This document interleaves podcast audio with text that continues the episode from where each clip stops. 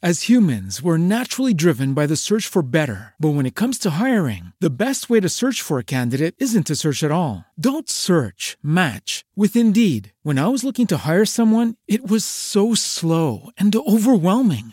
I wish I had used Indeed. If you need to hire, you need Indeed. Indeed is your matching and hiring platform, with over three hundred fifty million global monthly visitors according to Indeed data, and a matching engine that helps you find quality candidates fast. Ditch the busy work. Use Indeed for scheduling, screening, and messaging so you can connect with candidates faster. And Indeed doesn't just help you hire faster. ninety-three percent of employers agree Indeed delivers the highest quality matches compared to other job sites, according to a recent Indeed survey. And listeners of this show will get a seventy-five dollars sponsored job credit to get your jobs more visibility at Indeed.com slash podcast. That's Indeed.com slash podcast. Terms and conditions apply.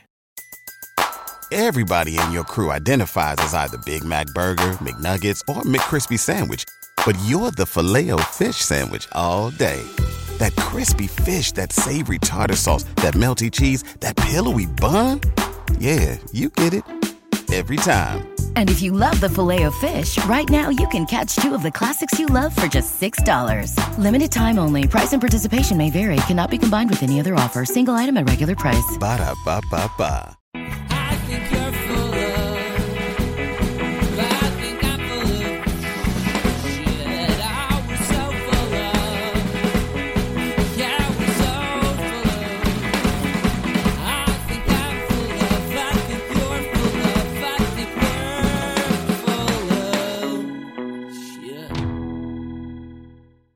Hello everyone, and welcome once again to So Very Wrong About Games, a board gaming podcast about board games. With me as always is my loyal co-host Michael Walker. How you doing, Walker? Always good, Mark. I'm your co-host Mark Bigney, and I would just like to say that I recognize that it's been a very, very hard period of time, especially for some people in some parts of the world, but I just want to let you know that there is one piece of unadulterated good news.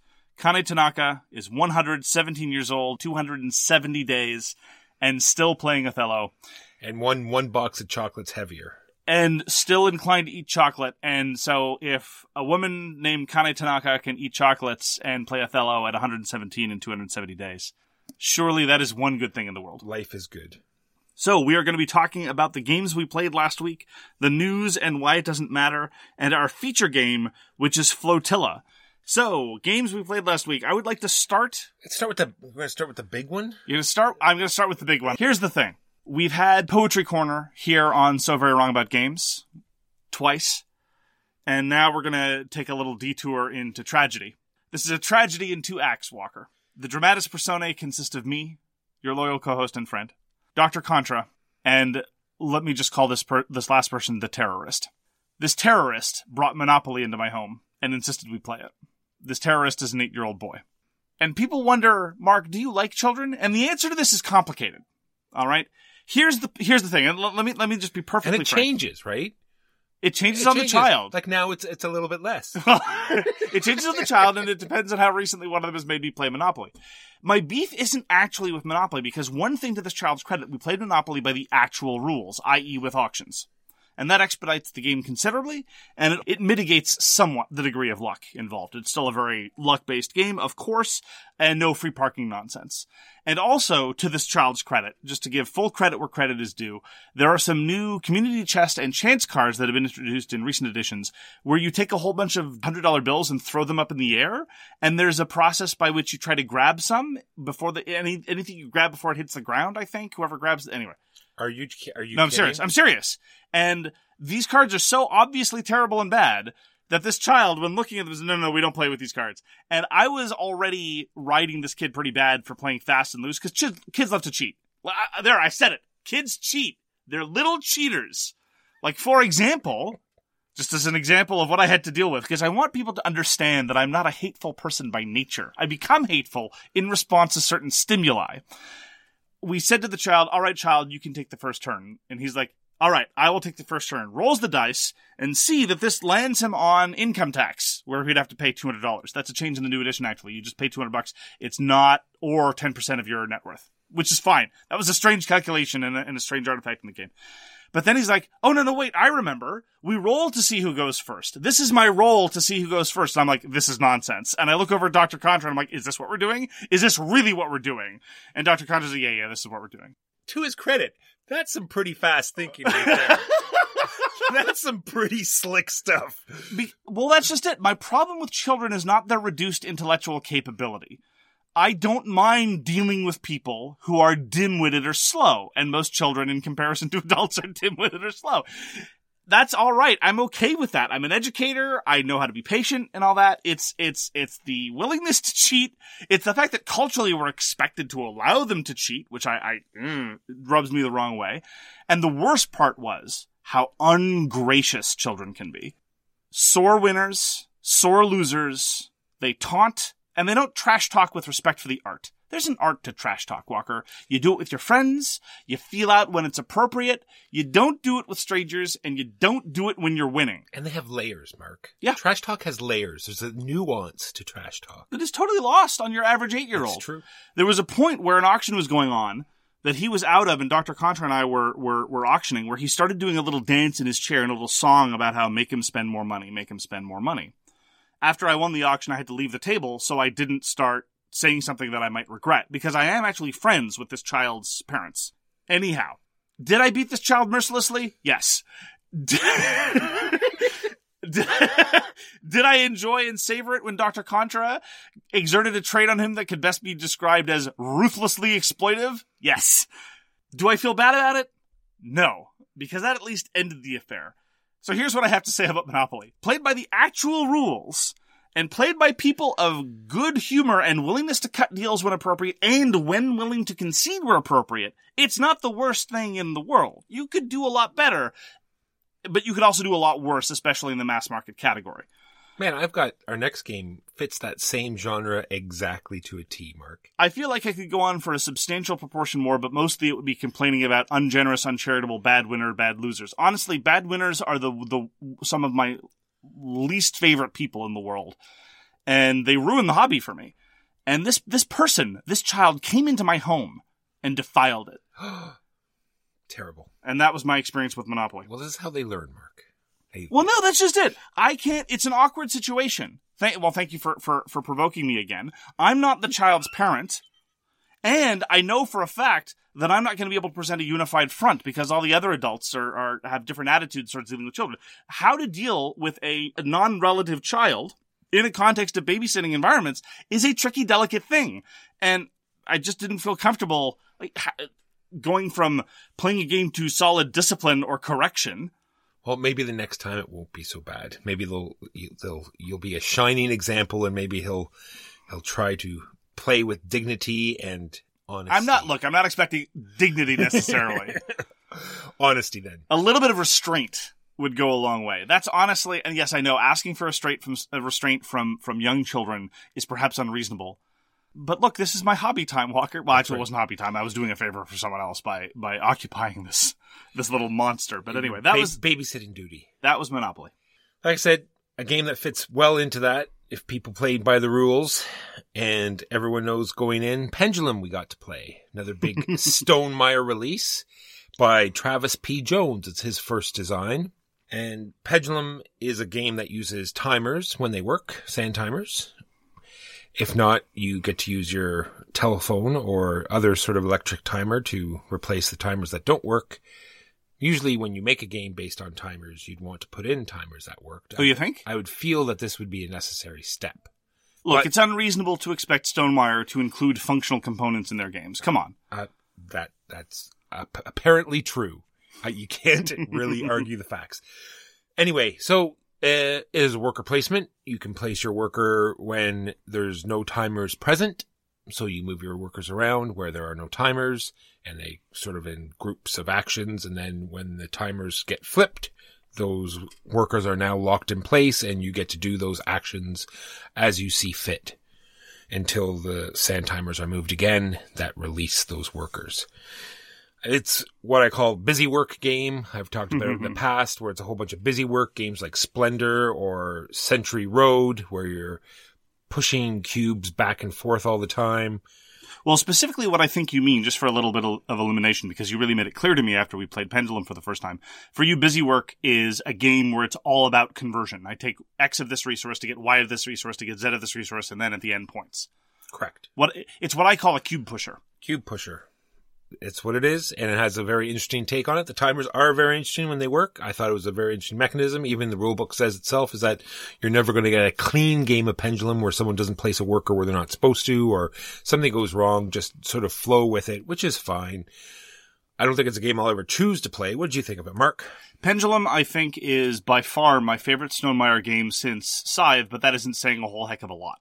I found Stonemaire's output to be aggressively mediocre in the kind of generic worker placement bordering on cube pusher nonsense, with some other things slapped in that I find generally forgettable or actively obnoxious. The epitome of this to me is things like Charterstone and Euphoria, which, of course, they haven't published a whole bunch of games. But Euphoria is a generic worker placement game where if you roll a six, you get to place two workers in a row, and Charterstone was just utterly banal cube pushing. I get this pumpkin, I then turn this pumpkin into two points. I get this thing, I turn this anyway.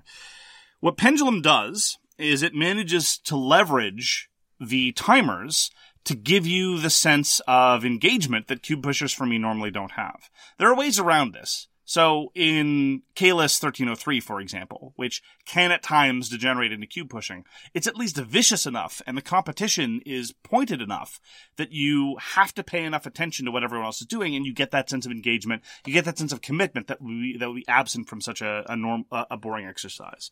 Same thing with Sidereal Confluence. In Sidereal Confluence, there's the bit of the time pressure simply because the market is constantly evolving and you need to get at, at the resources you need before someone else trades for them, and the human interaction provides that necessary necessary bit of impetus.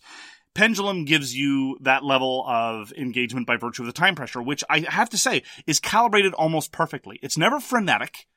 It's not like Space Alert, where you feel like you have ten seconds to do something crucial or everything is going to blow up. Usually it's more a function of, okay, I've got to make this decision, and I have enough time to make it, but I know I can't dawdle. Which is what they were going for. In, in reading the rule book, they, they they they definitely tried to set the stage for why the time pressure existed and what kind of time pressure they wanted. And I think they succeeded admirably in that. It's also not as frenetic as, say, Galaxy Trucker, to just name two excellent time pressure-based games.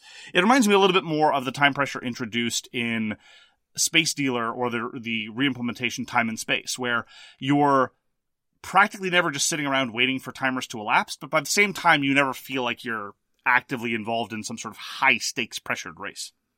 And they sort of double down on that, because there's like this one resource that you have to get for the game. You only need one of it to get it. And we, as we found in our first game, there's only so many chances. So if no one gets it in the first round, then guess what? Someone's not winning the game.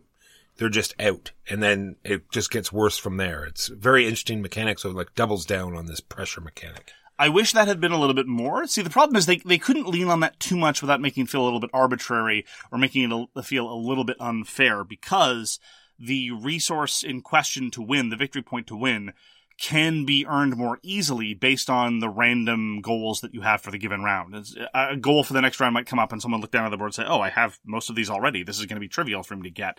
Now, to a certain extent, that means that if you need that point, you should be saving things from round to round, so you have a little bit more flexibility, but nonetheless. I wish that it had been a little bit more pointed in that, because something strange happened both times we played. Both times we played, several people were very close to maxing out all their victory point tracks, which I think is unfortunate. I think that shows that the economy wasn't calibrated terribly well. Now, maybe this is because, just as a group, we didn't expedite the rounds fast enough. We let the, the rounds last too long, because it's, to a certain extent, reactive to how people play. I, I don't think that is the case, because that's the particular timer that was broken, and it was down to a phone timer, and pretty well every time the alarm went off, it was flipped. There's not a much of a time point that we let that timer go. Not in the first round, though. In the first round, people were very gun-shy about the extended spaces. There's a whole bunch of dynamics about when you commit to the more time-consuming action spaces and when you just rely on, on the shorter ones. It's the kind of thing that I'd want to see through multiple plays. I have my concerns, and I, I have my suspicions about where it's coming from. But Pendulum suffers from a lot of the standard flaws that you're going to find in contemporary Eurogames of this weight. It is utterly themeless. The co- the player interaction is negligible, but at least in terms of the latter part, the timer element serves to obviate that. You don't really care that there's not a whole lot of player interaction, because at the very least, you're never waiting for anyone's turn, so the downtime's negligible, and there is competition for that crucial victory point, so that kind of makes you feel like you're in a little bit of a race with everybody else. And there are some nice little touches, the way strategy cards are used. Everyone has their own unique hand of cards, and you play them to get a penny, and you pay a, a rather expensive resource usually to get them all back, and there's some cycling there, and you can get new ones. Look, there, there's nothing earth-shattering about Pendulum. The action spaces are all incredibly dull and very straightforward. Spend two yellow cubes to get two red cubes, stuff like that. But I thoroughly enjoyed it, honestly. And I enjoyed it far, far more than I thought I would. Do I think there's a whole lot of replayability here? Probably not. I've only played it the two times. I would happily play it some more. I might even suggest it one or two more times. But one thing, for example, that makes me cautious about recommending it is I don't think I'd want to play the same character again, certainly not very quickly. There's a little bit of asymmetry in the different character boards. They have different strategy cards, for example. They have different... Sorry, I should I should be on I should be faithful to the theme. Stratagem cards. Oh. Well, they have stratagem cards and they have grande workers. I think we're supposed to say grand, but I'm going to say grande because that's my prerogative, damn it. They should put a, a Starbucks theme on it. It would have been great. Yeah, you could have grande workers and venti workers and the whole thing. It would it would definitely work out. Yeah, so it's a generic cube pusher made slightly more engaging by virtue of a straightforward timer application. Yeah, it keeps you engaged the whole time, but sometimes you just want to sit back and relax and get that crunchiness some other way instead of, you know, having to be engaged constantly all the time. Oh, definitely, without a doubt. And people who don't like real-time games are still not going to like it. Some people had uh, very, very violent, antipathetic reactions to it by virtue of the time pressure or just by virtue of the timer element. It is unfortunate that a game of this simplicity does seem rife with errors. The rulebook's right. It's really hard to play a game where nobody commits an error. Even though it's simple, it, it seems to... The same errors seem keep cropping up. And... As I say, the action spaces are terribly, terribly bland. So I agree with you entirely. Without without the time pressure, it would be thoroughly unremarkable and not worth your time.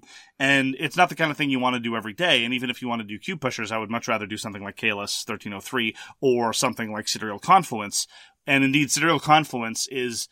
has the time pressure as well, and it has more asymmetry, and it has all those other things. So in some ways, Pendulum is kind of like Sidereal Confluence Junior, just without the trading. I was not expecting to like it at all. And I enjoyed it a fair bit. So I have to say that this is one of my more surprising experiences of the past few months. And I don't understand why it's getting so much vitriol. The problem of being a Stonemaier release is everyone is going to talk about it in the context of being a Stonemaier release. To a certain extent, that's the kind of bed that Jamie Stegmaier has made for himself. But there's a lot of very negative reaction to Pendulum. And quite frankly, I don't know why. I remember when Tapestry first came out and we were crapping all over. People were like, no, no, no, it's fine. And then it took a few months for the... Mar- I'm not saying that we moved the market, but it took a few months for the market to be like, yeah, actually, Tapestry's got some serious problems. But here, it for me personally, it's quite the opposite. I'm like, Pendulum's not bad. And everyone's like, Pendulum's the worst. Maybe they just wanted more. And it's like we said, it's awfully light. Why would they expect more from I know, especially Stonemaier? After it, Wingspan, yeah. Yeah, it, they produce... mid-light Euros. That's what they do. And they make them pretty. And sometimes they have some kind of perceptible theme and sometimes not. And sometimes the theme is at odds with what's going on visually. Maybe maybe it's just because I'm so jaded about Stonemaier that I enjoyed Pendulum. I don't know. Although I am dubious about the potential for replay, I'll probably play it another couple times. That was Pendulum by Stonemaier Games. You have to play another couple rounds of The Crew, The Quest for Planet nine. Remains a crowd pleaser, although our last session really emphasized something that I think is underreported about The Crew, which is how very susceptible it is to player count.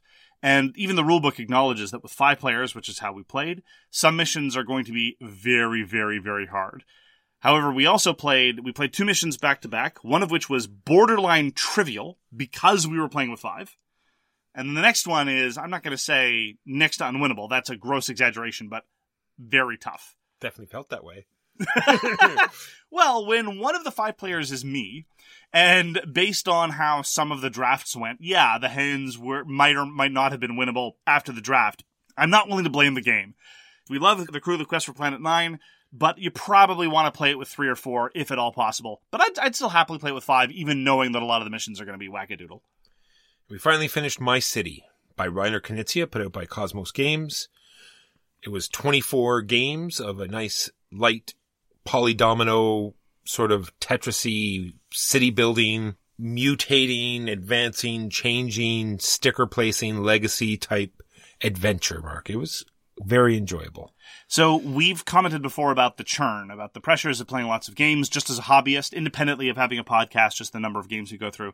And we should just emphasize that. Over the course of a few weeks, we played My City twenty-four times. And not because we thought we were going to review it. In point of fact, because it is a legacy game with spoilers aplenty, we know we probably won't ever do a full in-depth review of My City. Despite the high competition for two-player games, when it was just the two of us, we were like, let's do three more games of My City. And we did so gl- gladly. It was not a death march. We did so happily. And for what it's worth, I am looking forward to trying the eternal version, which is the you're done with the campaign. Now you can play with uh, the boards forever. Yep, yeah, for sure. I'm looking forward to that with more players. I'm wondering if it, I can't see it really changing anything, but just seeing how other people react to the game, I guess, is what I'm talking about. That would be reasonable. I would be curious to see how other people react. I still want to see how people who are fond of roll and writes, who really, really dig cartographers. Because to me, My City is cartographers done right. Without the silliness of the, of the of the weird pass to the left kind of faux player interaction, without the weird sort of, oh, I forgot that shape was in the mix kind of deal.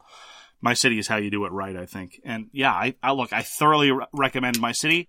I really liked some of the flourishes of the campaign. Player interaction was never much of a thing, but for a light tile layer, I thought it was great. And that was My City. Reiner Knizia, Cosmos Games. So now the good news of the tragedy in two acts. Minor bit of redemption, because I had come prepared for this eight-year-old, Walker. I had gone through my collection and I thought, you know, what's what's good for an eight-year-old? My immediate thought was co-op dexterity games, right? Co-op games, cheating doesn't bother me. I could help the child if the child wants to be helped. If if child's like, I don't really want to have that restriction, or they want to play ahead, having ignored a rule, that's fine. I'm willing to hand my way all those things. And so I set up a number of games that would be suitable to play with an eight-year-old, I thought, that... and heavily slanted towards co-op dexterity games. And while we were playing Monopoly, because we played Monopoly because Child showed up with Monopoly saying, this is what we are playing now. It's like, all right, fine. And then I was able to tempt the child with Flick'Em Up, Dead of Winter, which sure enough has a very appealing box and, and, and, and lots of cartoony art. And then we played Flick'Em Up, Dead of Winter, and that was great. And then I had no problems with Child. I, I let Child take most of the turns. I did only about ten percent of the flicking, and that's fine. Played a kind of simplified version of the first scenario without uh, having to belabor too many of the rules, because generally speaking, it, this isn't even a question about intellect. It's more a question of attention span. You know, you don't want to spend a lot of time setting up a scenario and like, okay, before we play with any of this stuff, you need to memorize the... And Child observed very correctly that the game is very hard. Didn't even get frustrated when so many of their movements got interrupted, because one of the obnoxious things about Flick'em Up Dead of Winter is if you, when you're moving your character, if you flick the disc and you hit anything... It's not that something cool happens, nothing happens. The character just stays where they are, which is one of the features that I don't ap- uh, approve of. I think failure should lead to interesting things rather than stagnation, which is somewhat unfortunate. I even listened carefully as the child suggested various improvements to the game, mostly involved in involving dice. I think I'm of the impression that Child thinks that dice are just a necessary feature of all games. He's a fan of Monopoly, what can you say? But I really, really liked Flick'em Up Dead of Winter. It worked really well. It was very child-friendly. Uh, it's cartoony, so it's hard to take the violence too seriously. And everyone is basically familiar with the contours of zombie apocalypse, even if they're that young. And my intuition that co-op dexterity games were the way to go was absolutely correct. And the toy factor is real, and so that's definitely appealing. So I had a great time playing Flick'em Up Dead of Winter. Speaking of toy factor, Mark, Cthulhu Wars. Giant toys. Huge plastic. Cthulhu Wars by Sandy Petersen and Lincoln Petersen by uh, Petersen Games that put out games by... Yeah, it's Petersen, Petersen, Petersen Gig, yeah. It's a very quick game, Mark. I'm wondering if Cthulhu Wars is not so good for newer players because they just sort of get a hold of what's going on and then the game's over. Well, there is a skill ceiling, and we played online. We played with the Tabletop Simulator mod, and that emphasizes the alienation because there you have to see how many spellbooks people have. That gives you a sense of the game length or the game clock.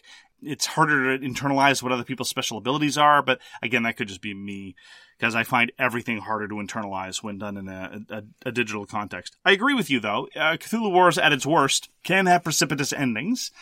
And especially based on how often people do what's called a ritual of annihilation. That's one of the end states. And so you can have people ending very, very short of the nominal victory point goal, which is kind of sort of thirty. And in our game, nobody cracked thirty. The game ended sooner than that.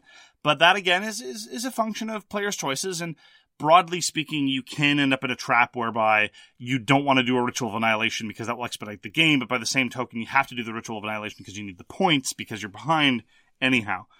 But I still really enjoy the fact that you get all this wildness and wackiness and interesting special powers in that tight, compelling package. And given that it's largely a function of, are you willing to go smack the leader upside the head so as to delay them from scoring?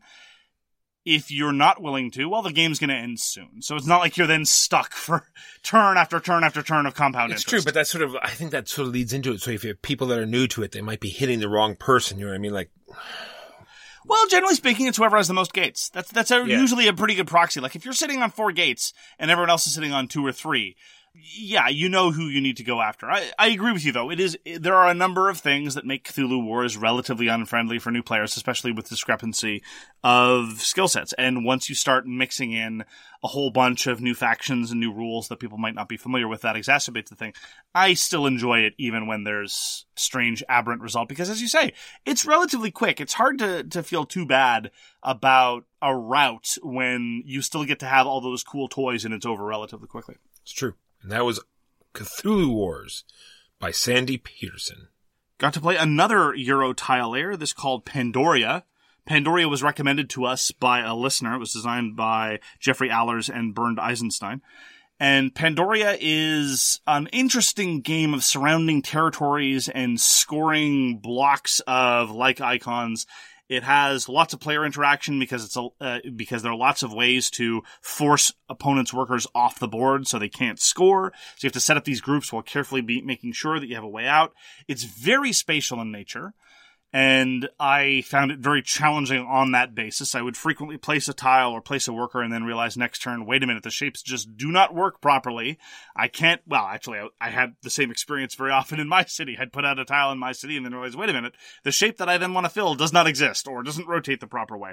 Despite that, I found it very, very cool. It has multi-use cards that can either be buildings or spells, and that interact intersects with the three different kinds of currency. Sometimes you want the currency for currency, and sometimes you're deliberately overscoring currency to score points, which is neat.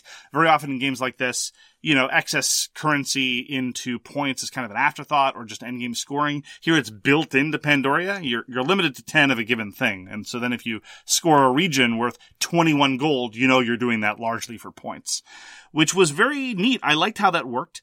And there are a lot of special powers from asymmetric factions. I printed out a whole bunch of other ones on the internet, so I'm I'm keen to try some of those. I'm very interested to play more. What did you think of Pandoria, Walker? I loved it. I played it a long time ago. It's a very inoffensive tile layer. It's nice, dead simple. You know, it's lockdown rules, you know what I mean? So it's not as though you're going to be looking stuff up and fiddling back and forth. You play your tiles, much like Carcassonne or or Indigo, where you don't have a hand of cards. You, you're drawing from top decking, I guess you could say. So you're just placing the one tile, and it's the next person's turn, and it's got those, like you already talked about, very interesting cards where you can cast spells, improve your generation, and it's sort of like that's the way you do score points, is like trying to max out certain resources. Well, we were talking about the one tile hand in Indigo, and oh, I commented the, oh, that there the was an, that, the there was an official that, variant whereby you have two tiles, and you commented that you think that that would not improve the game. And it's strange because I think I agree with you, despite the fact that in Carcassonne, for example, I very much approve of having more tiles. But in Pandoria and Indigo, I quite like that you only have one tile available for you. And I'm a little hard-pressed to explain why, and I was wondering if you had more substantive thoughts on the matter. Well, in Pandoria, I think it's definitely a major part of the game because those cards... The, the spell cards for like teleporting and moving your guys around, I think that's the main part of the game, is to help you when you don't have the tiles you need, is to move your stuff around. If you, had, if you also had a hand, then a lot of those spells and mechanisms would be useless. That's probably true. I don't but, know if I'd say useless, but, but I, I hear what you're saying. Less useful. And just, just the same thing with Indigo. If you had like a choice, it would just, it would make the, it, it would expedite the end of the game or, or mm. ramp the points up even faster, you know what I mean? Because it would just give you more ideal plays, you know what I mean? Which in turn, I think in the case of Indigo, would minimize the interesting player dynamics. If you could always send the gems, or if you had a greater control of where the gems were going, you'd have less reason to collude with people on a case-by-case basis. You've convinced me. And yeah, and there'd be, sorry, it was sort of like two different ga- games. Like in uh, Indigo, you can play tiles to sort of get onto two fronts. only because those are the tiles you had, so you got interesting things going. Whereas if you had a hand, then you're, you know, I mean, it would just, it would lead you down a more narrow tunnel. I hear you. And so that was Pandoria. I hope to be able to play it again soon. More on Pandoria, hopefully, to follow. And finally, from me, Mark has already talked about it many times. Everything he said is true. For What Remains is a fantastic game. It's a nice little skirmish game where you're using chits of warriors to face off against each other, jumping on top of containers and raining down fire and blowing up, you know, mechs. And it's nice and clean. Everything about it I love. Well, you had some comments about the chit pull activation system.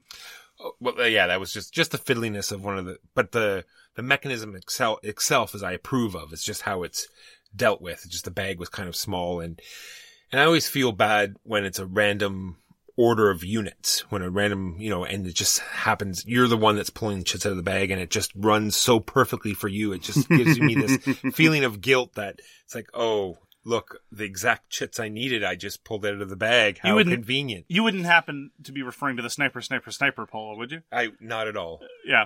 Well, next time I can pull the chits from the bag, and I can deal with the too small bag. I can accept the karmic responsibility of doling out the random results. Yes. Random, I wish they were. I thoroughly enjoyed our playing. I have to say that playing it versus wasn't revelatory because I was already sold on the system, and I was already sold on how nice and clean the A I is. I'm not in any way denigrating the experience of playing with Walker, and I don't know whether I'd prefer playing it solo or versus, but I will say, of the available skirmishy type games, it has the best solo system I've ever encountered, so by default it probably will see more play in that setup, whereas there are a number of versus skirmish games that I, I, I quite appreciate, which is not to say that I'll never play it uh, face-to-face. Again, that's one of the reasons why I like the solo system. The solo version feels like uh, a versus version, even though there's no human driving things. And so that, I think, is further high praise for the solo system for For What Remains, and I enjoyed it face-to-face as well. It's, yeah, it's done by the same designer that does Undaunted, and both systems are just so clean, it makes the game fun to play. Yeah, this David this David Thompson cat, I tell you. He knows what he's doing. And just as a, a weird disclosure, we did not play on a review copy, even though we have a review copy for What Remains. We played on the version that I purchased, which had other factions that I was inspired to purchase by virtue of having had a review copy with other factions. Make of that what you will. And that was For What Remains. And that are the games we played. That, that? Those... Those, all of those. Those be? Those, those be the games we played Dendar Dare last week. And now on to the news and why it doesn't matter. We're going to start it off with HeroQuest two, Nostalgic Boogaloo. All right. So Hasbro is... marketing, hire this man. Here we go. All right. So. I have a different subtitle was... for HeroQuest two, though. Do you? Which is Ke- Quebec? Where's that? Quebec, where's that? We'll get onto that in a moment. So here we go. Hasbro Collectors. It was a website that started in the late eighties. Then it turned into Hasbro Toy Shop in two thousand five. And then on the Hasbro Collector site, they had a they had a um, a news thing that was called Pulse. And now they've turned Pulse into an actual website that has replaced the Hasbro Toy Store. They also had something that was called HasLabs. HasLabs and the Hasbro store merged together, and Pulse is now the name of the Hasbro store. Did HasLabs produce Hazmat? No. Okay.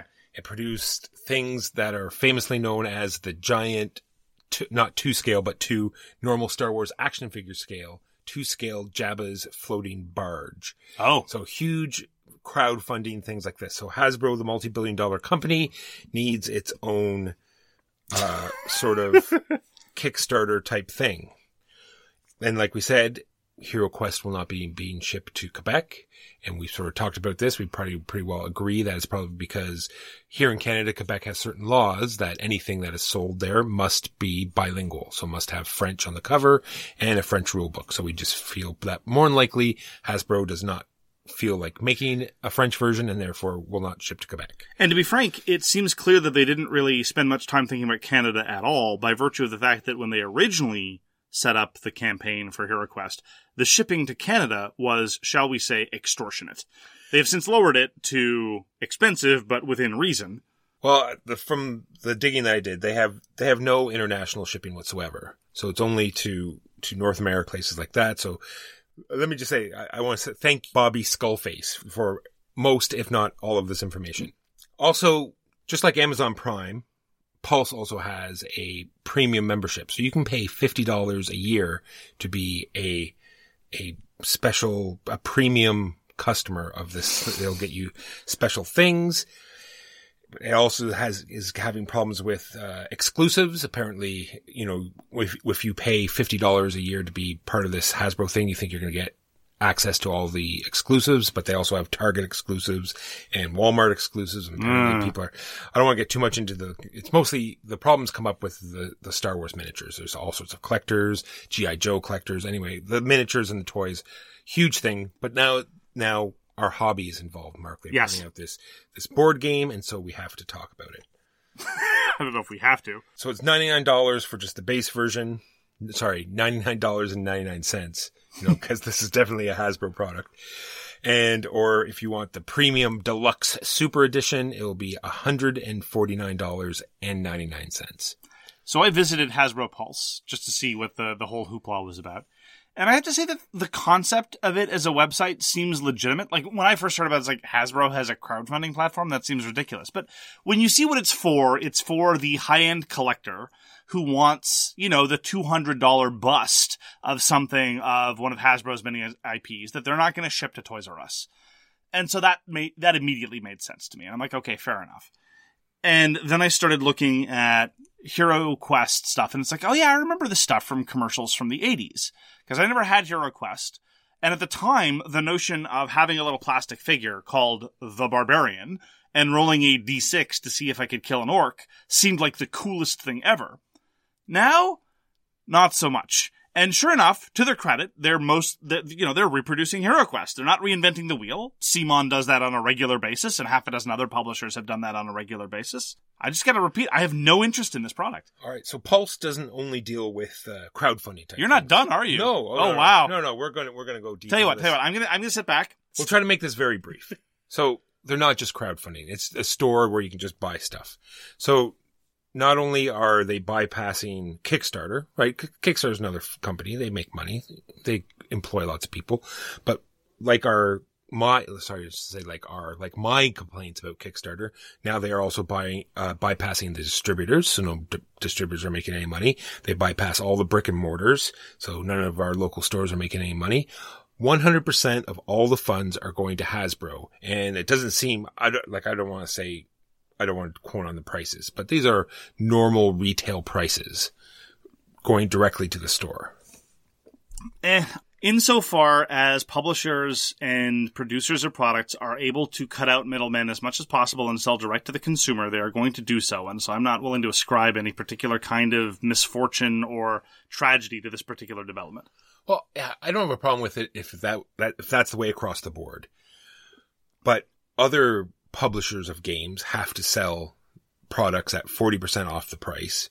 So the distributors can sell it to the brick and mortars at a certain discount. So they can sell it to the customers. You know what I mean? So no, look, you don't have to explain to me how distribution chains work. But the thing is, is that your average Kickstarter release, for example, the only person who's being cut out in this Hasbro Pulse model are Kickstarter who charge a fee for just basically providing marketing and, a, and a, an established platform, and some fulfillment company who are basically middlemen. I agree and, with you one hundred percent, but majority of Kickstarters aren't billion-dollar companies. Sure, but this is a highly niche product, and they can't shovel this out. In many ways, it's beneath Hasbro, Hasbro's contempt. They're not going to get out of bed for less than, you know, a huge number of units that they can move. So the fact they're doing this at all, it's like when Riot put out Mechs versus. Minions. You know, this was a very, very niche product, and it probably lost them a ton of money, especially when you consider the opportunity cost. Now, yes, I appreciate the fact that when ha- when Riot releases board games like Mechs versus. Minions, or the waste of time that is going to be Telstones, they do so without involving any kind of, of crowdfunding or anything like that. They just sold it directly on their website. But there again, they bypassed brick and mortar, and they bypassed all those other things, and uh, we didn't raise a hue and cry, and they make vast quantities of money on their supposedly free game. It's just the nature of the beast. I mean, either the product's worth the money or it's not. And I, I regret the fact that the shipping was onerous, but they changed that policy. I regret the fact that it's not available to Quebec, but then again, I can kind of understand why they're doing it. And look, a lot of people want HeroQuest. They've made their funding target. They're they're gonna they're gonna raise their million bucks, but again, a million bucks in the context of a Kickstarter is pretty successful, or in the context of a crowdfunding for a board game is pretty successful. For Hasbro, it's chump change. one point six million so far. And that is my rant on Pulse from Hasbro. Fair enough. Quartermaster General, the World War Two version, the six-player World War Two game, which we both absolutely love and don't get to play in pandemic times. The second edition is getting its first expansion, Total War, which seems to be involving much of, if not all of, the content of both Air Marshal and Alternate Histories, in that it involves the Chinese, the French, and Air Forces. And that is going to be coming out from Ares Games in the next couple of months. Quartermaster General Total War. Nice. Great computer game called The Last of Us is now going to be made into a game by Simon. So first of all, it was a P S three game, not a computer game.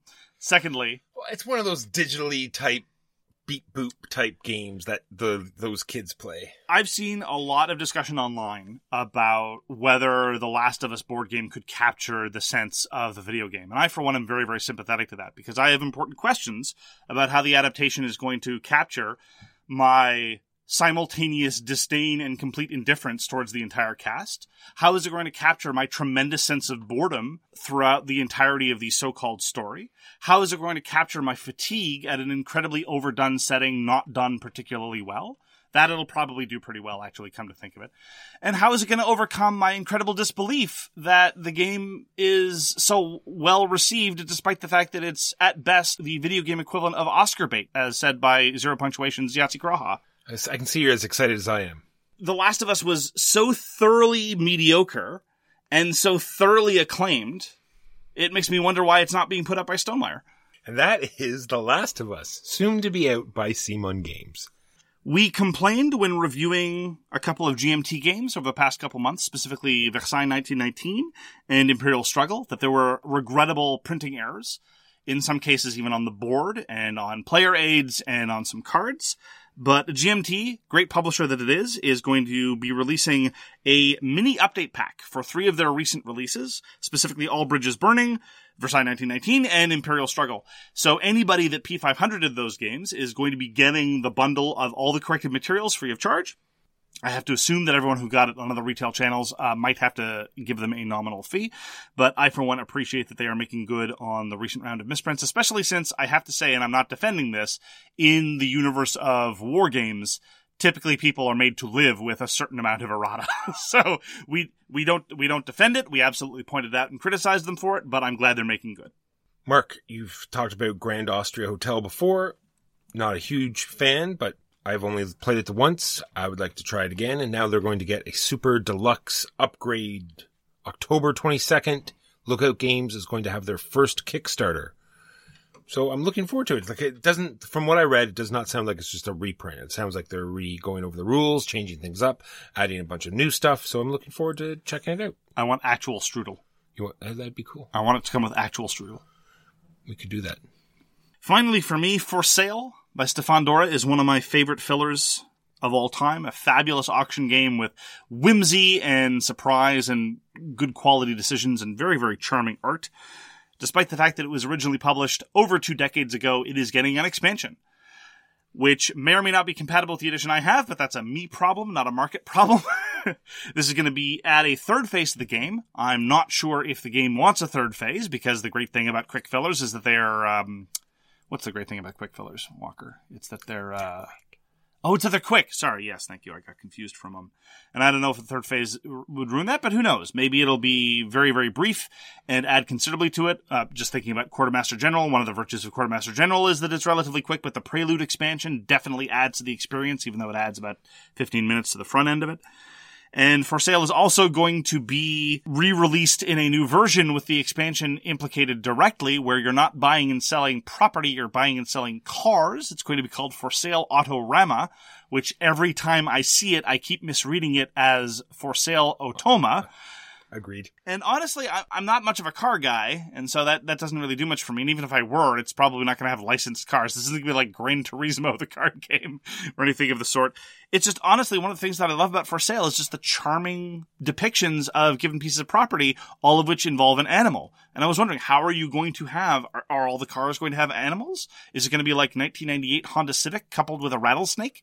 Is it going to be a two thousand four Porsche Boxster with a labradoodle? A labradoodle.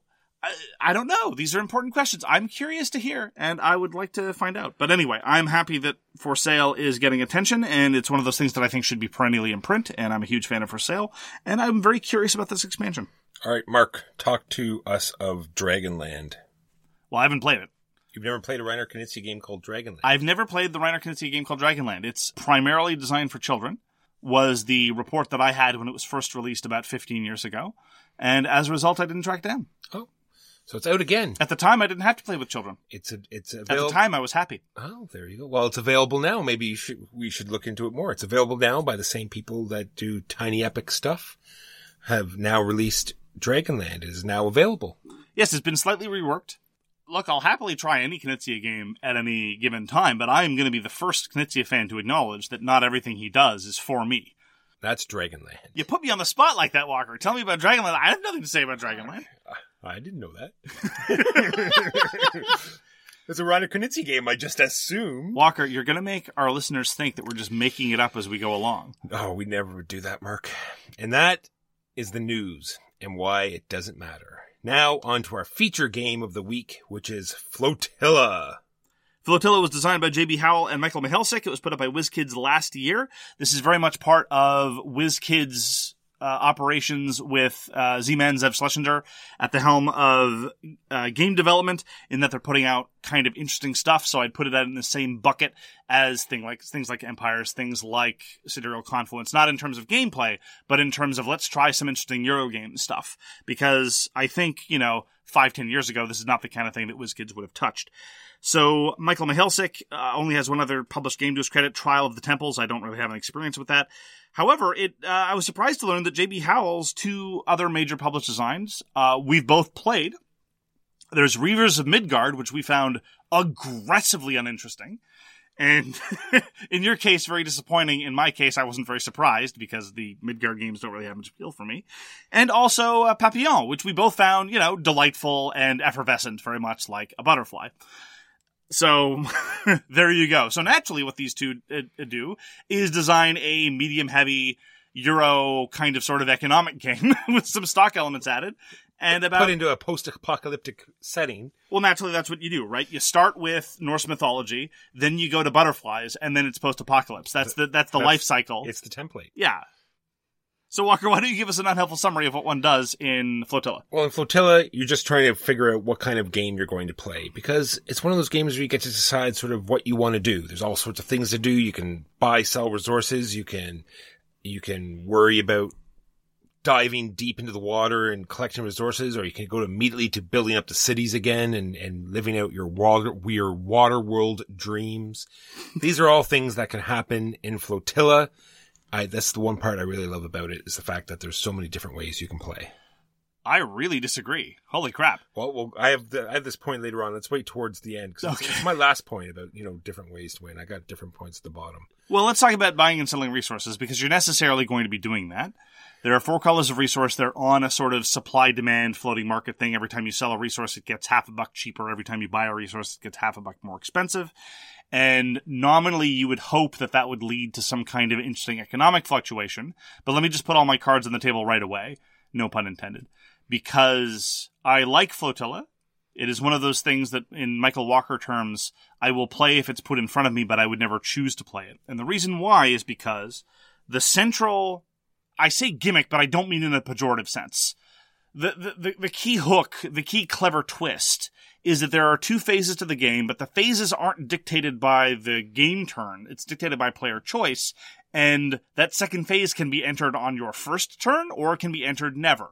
Or it can be entered anywhere in between. It's not, it's not a binary choice. And the problem that I have is that in a game that has a, a, a running time of two hours or more, the fact that you're going to be interacting with that cool bit maybe once doesn't do enough for me, because there's a lot of cool stuff in Flotilla. So why don't we go through some of the cool stuff that you really like, and I'll elaborate on the on, on these as they come up. Well, here's some cool stuff that would either make a developer rub their hands together while drooling or uh, have a heart attack. Because there's so much in this game, Mark. We have, and I even, I, I couldn't believe how much I wrote here. I think it just kept going and going. Yeah. We have a survivor track. We have a sonar track. We have four tracks for guild bonuses. And on these tracks, uh, it's the main way to get new cards, end game victory points. You get money and, and resources. And then there's the toxicity tracker, the hub board that has four guild trackers on it, eight stacks of victory point tokens, four different types of dice, an entire artifact system. And the tile laying. As, second, I was going to say... oh, sorry, you were just pausing for breath. I was pausing that all of, all of those things are but subsystems and have nothing to do what, with what you're doing on the main board. Well, that that's was, not that's, true. Well, within reason. They're, they're, they're a little more intricate. The different kinds of dice interact with the different kinds of tiles true. You have. Yeah, so you, you brought out the one thing. The different types of resources interact with the different types of tiles you have. The the victory point tiles that you purchase have something to do with the tiles you have. It's true. But I just mean that they are all subsystems that, that are separate from the main board. Because, no, I, I would... Look, a game like this, if it were less tightly held together, I would be first, first to criticize. This is often our criticism of Vitalo Lacerda games. This is often our criticism of games that want to be as good as, say, Splatter games or as Mind Clash games, but don't quite fit together the right way. There's a lot of stuff here, and I agree with you entirely. A lot of it could be pared down. I could have happily done away with, you know, the sonar track and the survivor track and a couple of other things. And the artifacts in general. I have this, like, artifacts. Just, you know, we just take them right out of the game, yeah. really. Yeah, there's a number of things I would happily excise, but none of it is particularly egregious in the sense that, oh, no, no, there's that limit that you forgot about, that you can't do that thing because there's this other limit. Or, oh, there's this subsystem that you literally don't have the mental bandwidth to engage with, but somebody else is making it the entirety of their gameplay and getting a bazillion T points out of it. And the point scoring is relatively relatively focused. You're buying victory point tiles and you're laying tiles in the second half of the game, that second half being optional. And so that, I think, rescues it from being quite the level of developer's nightmare that a lot of other games can descend into. It's true. All right, let's talk about the different strategies that there could be. Like I said, we talked about different ways to win. There's the dials that you're going to be spinning around, getting majority in the different guilds, which is a huge different way. You know, you can emphasize like that. Like, I did not whatsoever. I think I believe I came in second that game, so I didn't do terribly, but I didn't care about any of those dials. There's the victory point chits, which other people uh leaned heavily into, and I only, you know, got one.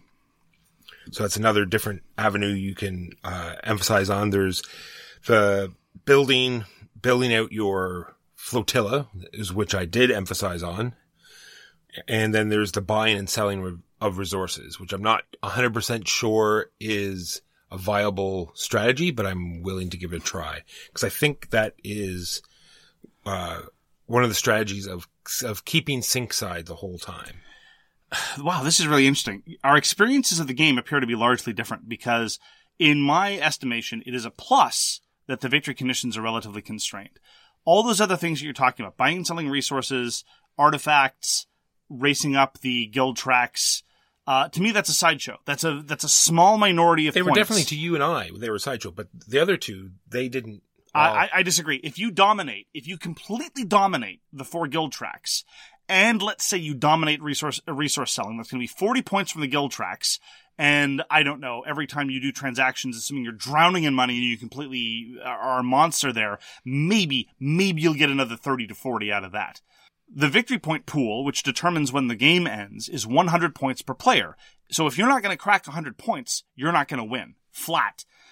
So the mere fact that the guild tracks can top out at forty if you completely dominate them uncontested, I think demonstrates the extent to which it's a sideshow. The way you get tremendous points is by laying tiles. We were getting forty points by laying a single tile near the end of the game, which is not a display of our great genius. I just no. think it goes to show the relative importance of these various things. Similarly, the victory point tiles that you purchase can also easily be worth thirty to forty points in a single stroke. So I, I, I disagree that this is some sort of wide open thing a la Feast for Odin, for example, where it's like, look, I can explore this subsystem and make this my route to victory or this other thing my route to victory. No, no, no. You buy the victory point tiles or you, and or you lay tiles in the second half. Everything else is just a sideshow. Sure, I'd like to try it, though. I'd like to, you know, give it a whirl. Like leaning he- more heavily on the victory point conditions, like they, so a lot of people have said that it is possible to remain sink side, and if you remain sink side, you can't place any of these tiles. I believe that, but then you have to buy a lot of the victory point tiles and and, and dominate and, that. And you have to get them earlier because a lot of people are staying sink side as well, so they're also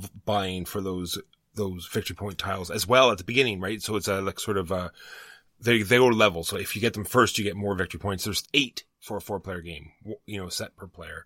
Well, here's the thing. So there's Sinkside and Skyside. Sinkside is the first, is where you start the game, and you can go Skyside if you want. The part that's really interesting to me, and in some games this has persisted for as many as, say, three or four turns, is the economic factors that exist when some players are going heavily in Sinkside and some players are going heavily Skyside is really, really cool. Because what the Skysiders are doing indirectly affect how lucrative the things for the Sinksiders are doing. The problem is, as I say, that's a minority of the gameplay. And when everybody is in the same system, the market becomes boring. Because, for example, when everyone is Sinkside, all you're doing with resources is selling them. There's no reason to buy resources when you're Sinkside, except, of course, to prepare for when you need them when you're going Skyside. So overwhelmingly, you're selling them. True. That's why. That's one of my benefits. That's one of what I have under. If you flip right at the beginning, you're going to be able to sure. buy resources, and that's also the flip side when you're if you remain in the Sinkside. Uh, there's going to be certain resources that are maxed out the whole time. Yes. So, so you could sell. You know.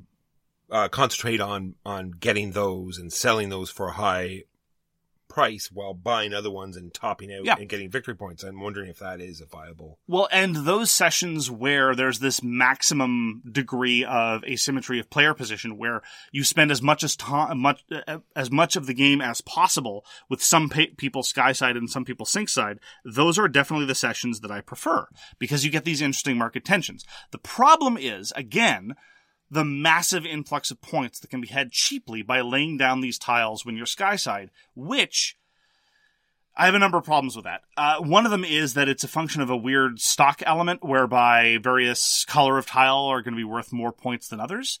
And the way in which those become more valuable is kind of fluky. There's this strange timing element. There's this dial that you go around where the last step of the dial allows you to influence the price of one of the colors of tile.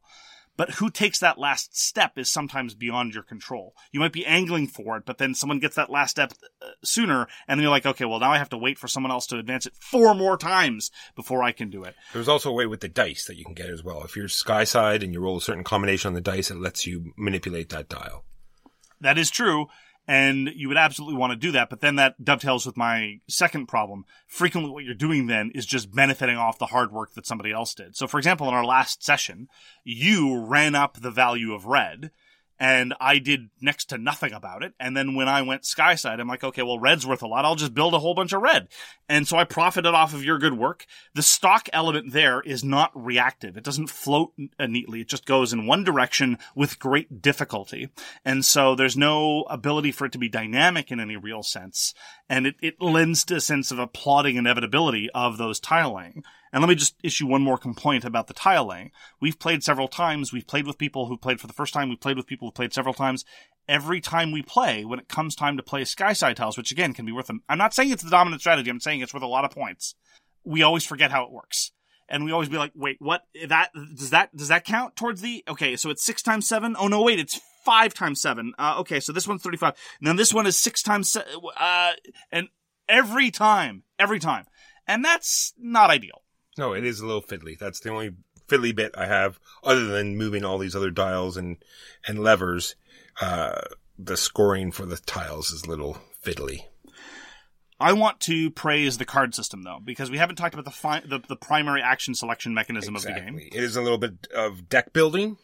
I find it a little bit like Concordia. It's very much like Concordia. It's almost exactly like Concordia. It's because you have to uh, figure out when you want to pick up your deck, and you get a bunch of money when you do so, as in, you know, the number of cards that you pick up. And it also has the same sort of card in Concordia where it gets to copy someone else's face-up card, which is identical. And it can be very powerful if you wait for someone to play a very powerful card. You know, if they you've seen that they've upgraded, you can sort of hang on to that and wait for them to play the better card so you can copy that. So that's how it definitely feels like Concordia. One of the things that I didn't like about Concordia was how bland and generic the cards felt. All the cards were just very subtle variations on your starting cards, or indeed exact copies of your starting cards. Here in Flotilla, the cards are really cool. They do some interesting stuff. Now, it's not earth-shattering. It's not like some sort of huge take-that earthquake thing. But they have interesting parameters, and when you get a new card, you're excited about what it can do. And it further inter- interests the rest of the table. A little bit more player interaction, a little bit more engagement. Someone plays a cool card, and you're like, oh, no, no, I want to copy that one. I'd better copy it now while it's out. And so it showed me what Concordia could have done with its card system. Because I, I think you're actually still underselling the, the, the, the comparisons. It's exactly like Concordia's card system, one hundred percent. Except, like I said, like, like you said, every card is different, and not only in the front, even the back. Because once you've gone skyside, like we've talked about, you flip over your deck, and now all your cards do com- not completely different, but slightly different actions. But they're all different. It's amazing. And the art is really nice, too. And again, the the difference in the economy, how it feels to impl- interact with the economy, skyside versus sinkside, is very, very different. When you are sinkside, you have a great deal of difficulty getting money, but placing tiles is no problem. Whereas when you're skyside, money just rains from, well, from the sky. It just, money is not an issue. You're dealing in vast sums almost trivially. It's a bit of a constraint, but not so much. But tiles are now the, the, the crucial resource. Getting tiles is more difficult. And honestly, here's the thing. I'm no, I'm no game developer. If theoretically you could design a game that was very, very much like Flotilla, maybe shave off one or two of the subsystems just to make things a little bit more straightforward and a little bit quicker. Because I think it's a little bit longer than it wants to be. You know, two to two and a half hours if you're going to be maximum player count. That's a little bit longer than I want. If it were a situation, I, and I'm, I realize this is another Matt Gertz game, like Navigador, where you could swap back and forth between the different economic modalities, if you could go back and forth from sinkside to skyside, or something roughly equivalent to that, then I think you'd have a game that I could really, really love. Because those dynamics make it a little costly, maybe, make it difficult, but so you could be reactive to what was going on, and you could have that interesting dynamic persist for more of the game, rather than just this weird focal point for some people and not others, and only once over the course of the game. Because in a game like Navigador, where there's this floating market system where the uh, where sometimes you want to be processing goods and sometimes you want to be selling goods, you do have this dynamism and this interaction, this opportunity cost of knowing when to take advantage of different market forces. Honestly, when I play Flotilla, very often I look at the market dynamics as being very interesting. I just can't interact with them because I just have this one time to throw a switch and never again. And I, I wish it capitalized more on that. There are some parts I wish were better as well, like you said, but there's so much other going on. If it If, if, you know, that was something that could go up and down freely, that'd be yet another... Well, again, that's why you shave off some of the subsystems. Yeah, like, I haven't even talked about those outposts, right? Right. What is the point of... It's, you know, you buy an outpost and put it on the map so you get a victory condition, and then that that's all they do. Yeah. And...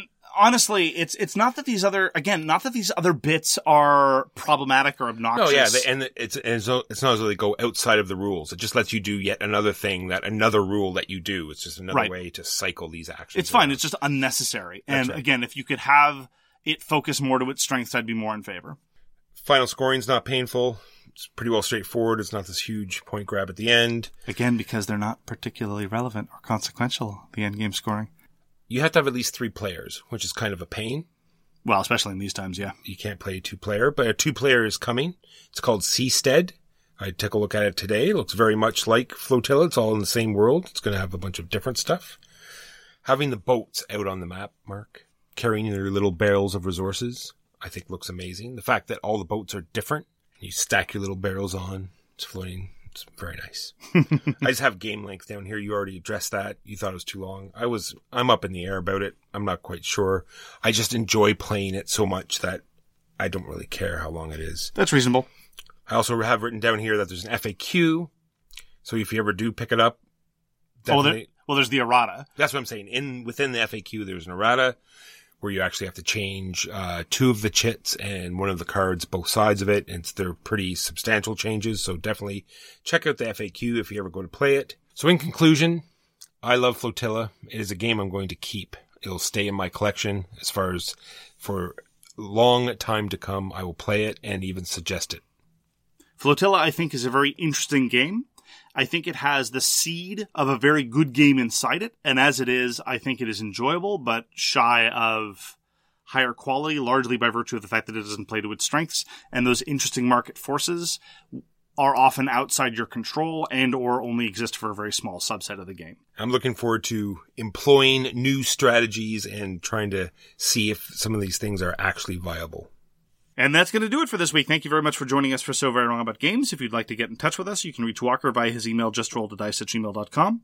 You can reach me, Mark Bigney, on Twitter at The Games You Like. For more public discussion, you can find the So Very Wrong About Games Facebook page. Or you can check out the Board Game Geek Guild, which is guild number three two three six, and you can find us on Patreon. We read everything you send us, and we'll get back to you if we can.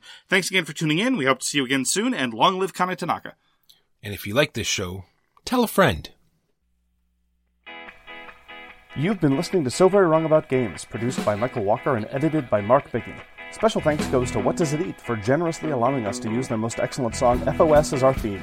You can find them at what does it eat dot com. You can reach us by email at so very wrong about games at gmail dot com or on Twitter at So Wrong Games. Thanks very much, see you next time, and always, try to be right, but remember you are so very wrong.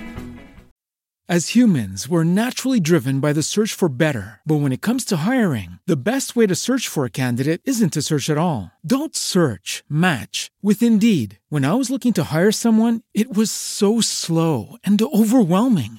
I wish I had used Indeed. If you need to hire, you need Indeed. Indeed is your matching and hiring platform, with over three hundred fifty million global monthly visitors according to Indeed data, and a matching engine that helps you find quality candidates fast. Ditch the busy work. Use Indeed for scheduling, screening, and messaging so you can connect with candidates faster. And Indeed doesn't just help you hire faster. ninety-three percent of employers agree Indeed delivers the highest quality matches compared to other job sites, according to a recent Indeed survey. And listeners of this show will get a seventy-five dollars sponsored job credit to get your jobs more visibility at Indeed.com slash podcast. That's Indeed.com slash podcast. Terms and conditions apply.